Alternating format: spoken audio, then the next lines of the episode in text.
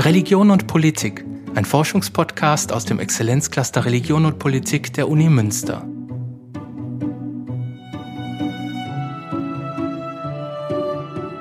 Vor 150 Jahren begann in Deutschland der Kulturkampf, eine Auseinandersetzung des Deutschen Kaiserreiches mit der katholischen Kirche. Davon blieb auch das jüdische Leben in Deutschland nicht unberührt, denn auch antisemitische Feindbilder prägten diesen Streit, wie der Historiker Olaf Blaschke in der neuen Folge unserer Reihe Zugehörig oder ausgegrenzt anhand einer katholischen Karikatur von 1872 zeigt. Diese Karikatur mag uns zunächst möglicherweise einige Rätsel aufgeben, aber sie ist ungeheuer reich an Inhalten. Diese Karikatur fasst beinahe den gesamten Kosmos des katholischen Antisemitismus zusammen oder anders gesagt eine ganze Doktorarbeit darüber. Sie stammt aus einer der damals ganz seltenen katholischen Satirezeitschriften, aus der Bremse in München, und zwar konkret vom 29. März 1872. Als katholische Karikatur macht sie sich also nicht, wie es damals im Kladderadatsch etwa üblich war, über Jesuiten und Katholiken lustig, sondern umgekehrt. Sie greift die anderen an, die Liberalen, die Antiklerikalen, aber auch die Juden. Hier sind die Katholiken das Opfer. Opfer des Kulturkampfes, der übrigens vor 150 Jahren begann. Die Zeitgenossen konnten diese Karikatur natürlich viel leichter verstehen als wir heute. Sie kannten den Kontext, sie kannten die abgebildeten Personen und Sie kannten noch etwas. Die Bibel. Das hilft manchmal. Sie wussten mit der Überschrift und dem Zitat unten sofort etwas anzufangen.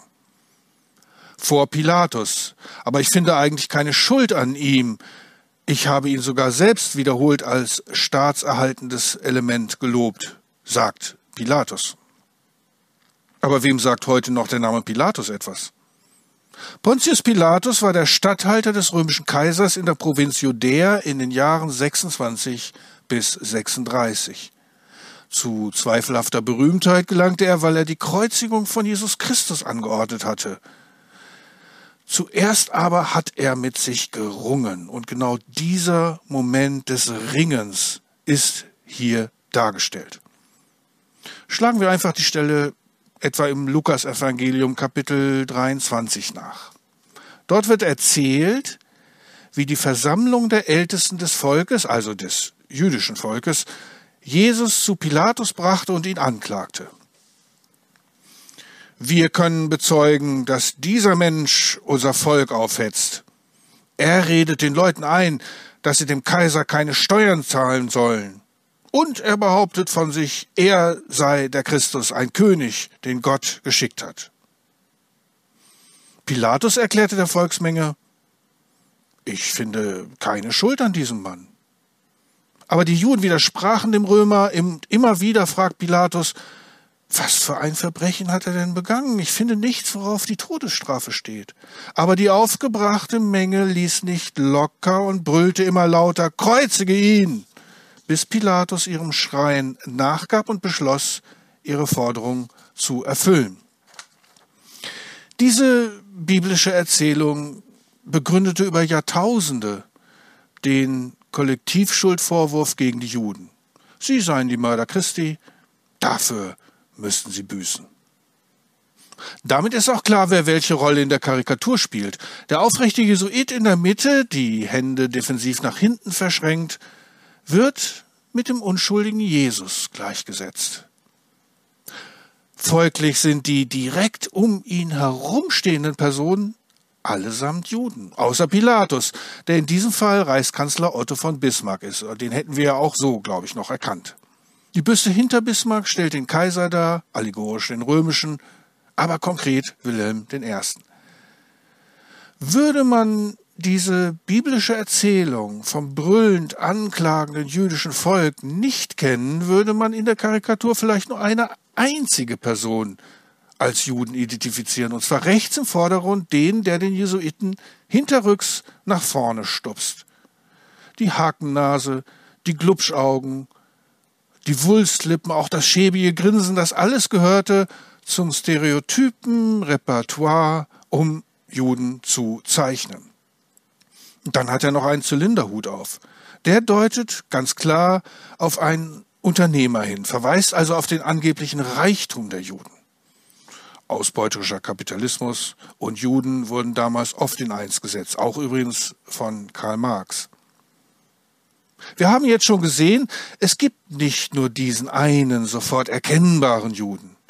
Vielmehr sind die anderen auch auf irgendeine Weise jüdisch. Juden standen schließlich vor Pilatus und klagten Jesus an. So wie dieser Jude oder das Jüdische also nicht isoliert gesehen werden darf, darf auch der Antisemitismus nicht isoliert betrachtet werden. Wer sind nun eigentlich diese anderen? Auch das konnten die Zeitgenossen sofort erkennen.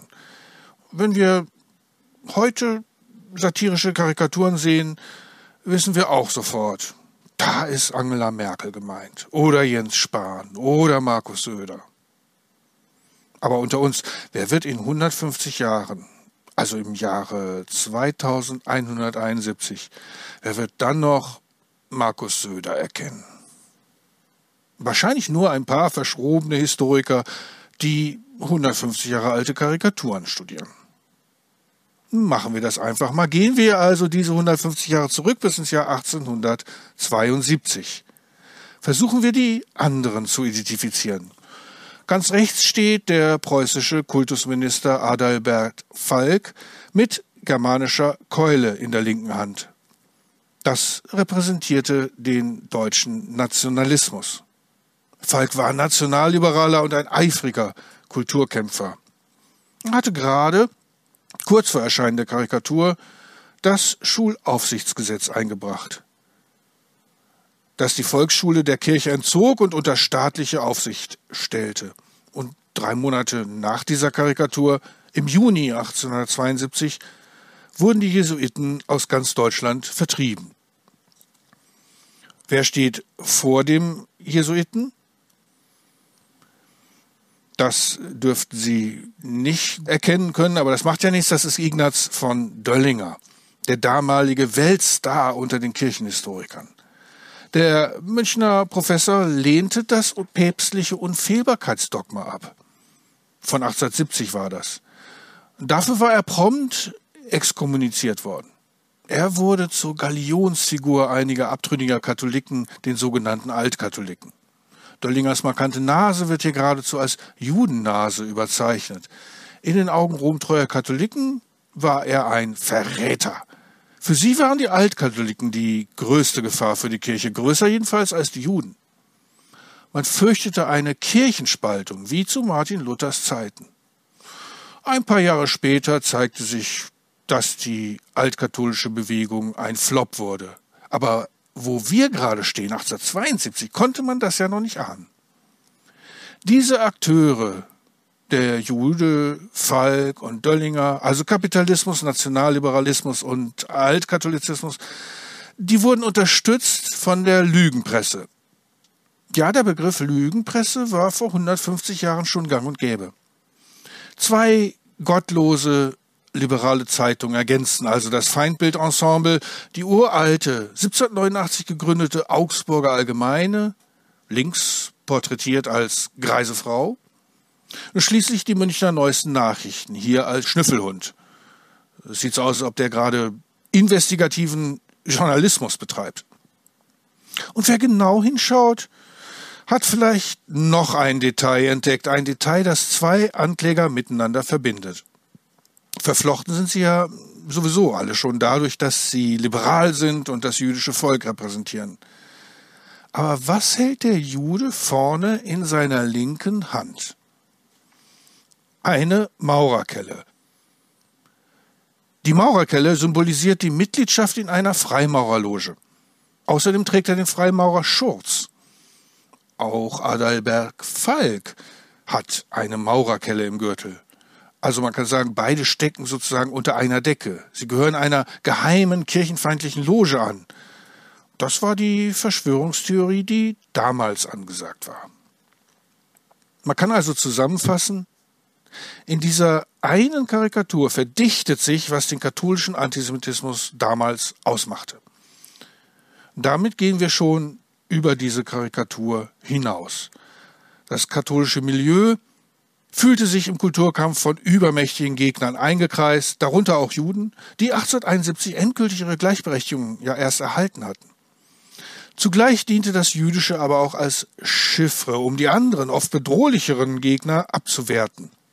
Das Jüdische verknüpfte alle miteinander, Deshalb sprachen Katholiken in ihren Zeitungen und Broschüren von der jüdischen Freimaurerei, von der jüdisch-liberalen Presse und vom jüdischen Kapitalismus, ja sogar von den mit Juden alliierten Altkatholiken, was, was nun wirklich Unsinn ist. Juden wurden, wie hier in der Karikatur, obendrein für den Kulturkampf mitverantwortlich gemacht. Was bedeutete der katholische Antisemitismus für das jüdische Leben? Wahrscheinlich nicht besonders viel. Er bedeutete viel für das katholische Leben. Die katholische Presse richtete sich ja nach innen, an die Katholiken, nicht an die Juden oder Liberalen, die lasen sowas nicht.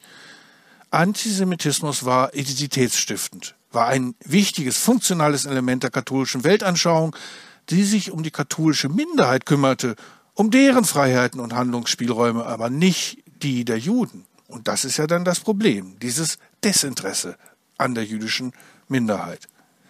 Für diese Identitätsstrategie brauchte man auch keinen Rassenantisemitismus, der viel stärker bei Protestanten auf fruchtbaren Boden. Im Alltag kamen Katholiken und Juden oft gut miteinander aus, solange es etwa um Geschäftsbeziehungen ging. Weltanschauungen und Alltagspraktiken sind nicht immer kongruent. Das ist ja auch heute noch so. Manche ausländerfeindlichen Rechte wurde schon beim Essen in der Dönerbude gesehen. Dennoch, die Verkehrskreise blieben natürlich getrennt. Man heiratete auch nicht untereinander. Das katholische Milieu pflegte Exklusionspraktiken gegenüber Juden, aber anderen gegenüber genauso. Denn ein guter Katholik sollte ja auch keine Ketzerin, also keine Protestantin heiraten. Ein guter Katholik sollte jeden unnötigen Umgang mit Liberalen, mit Freimaurern und sonstigen Ungläubigen, wie auch mit Juden, vermeiden. Wichtig bleibt, auch als eine Art Fazit, erstens, man darf sich nicht nur auf den Antisemitismus fixieren, darf ihn nicht isoliert betrachten, sondern muss ihn im Gesamtkontext sehen. Und zweitens, antijüdische Vorurteilsmuster von Katholiken, mehr noch die von Protestanten, aber das ist nicht unser Thema heute, machten es schwer, sich mit Juden in Diskriminierungssituationen zu solidarisieren. Das gilt für das Kaiserreich bis weit in die 1930er Jahre hinein.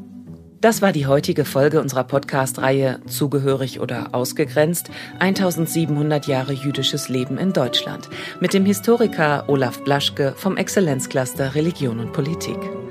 In der nächsten Folge erläutert der Judaist Martin Herholz, was das Foto eines Zeitungsständers in den 1930er Jahren über die bedrohte Vielfalt jüdischer Lebensentwürfe verrät.